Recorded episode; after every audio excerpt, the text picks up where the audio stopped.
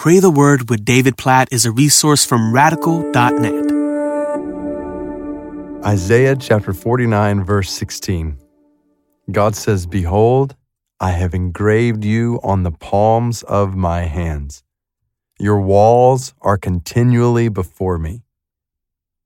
What a picture. God speaking to his people in the Old Testament specifically here, and he uses this imagery. He says, I've engraved you on the palms of my hands. What does that mean? When you think about, I mean, even today, it's not altogether different from Old Testament times. I mean, to think, think about a tattoo that somebody gets on their skin, and that's something they're saying, I want that to be fixed on me for as long as I live where I constantly remember this one thing and I constantly look at this one thing and my attention's drawn to this one thing because it's it's on me. And you think about something like that on your hand. I mean, you see it all the time.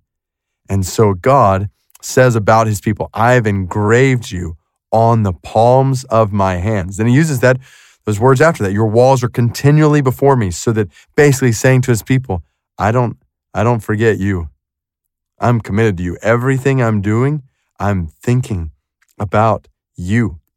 I'm caring for you. I have you at the forefront of my mind, my heart, and all that I'm doing. These are glorious words that when we think about God's love for us in Christ. So, yes, we're not the people of God in Isaiah chapter 49 specifically with walls that are continually before God, but the picture is in our lives, we we know that God has called us his children. We're his sons and daughters. We belong to him. We've seen these kind of pictures all over Isaiah, and there is a sense in which we know that God has us always before him, like he's thinking about us, you and me. And we're constantly before him. He is consumed in a sense with our care, with providing for us, with giving us what we need for life and godliness, for growth in our relationship with Him, for flourishing to His glory. What a thought! So just let this soak in as we pray. God, we praise you for engraving your people on the palms of your hands. We praise you that we're a part of that people, like each one of us individually, that I, as I'm praying this right now, and others as they're praying with me, like that you, you know our names, you called our names, you've redeemed our lives, you've made us your people, you've made us your sons and daughters, you remember us.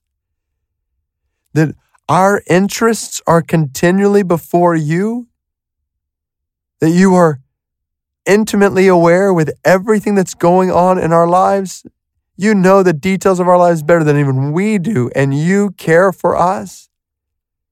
And you've etched us, in a sense, not just on your hands, but on your heart for all of eternity, forever, never, ever to be removed. Oh, God, thank you for this grace. Thank you for this mercy. Help us to live in this today. As we walk through our day, help us to realize what a special place, position we have before you.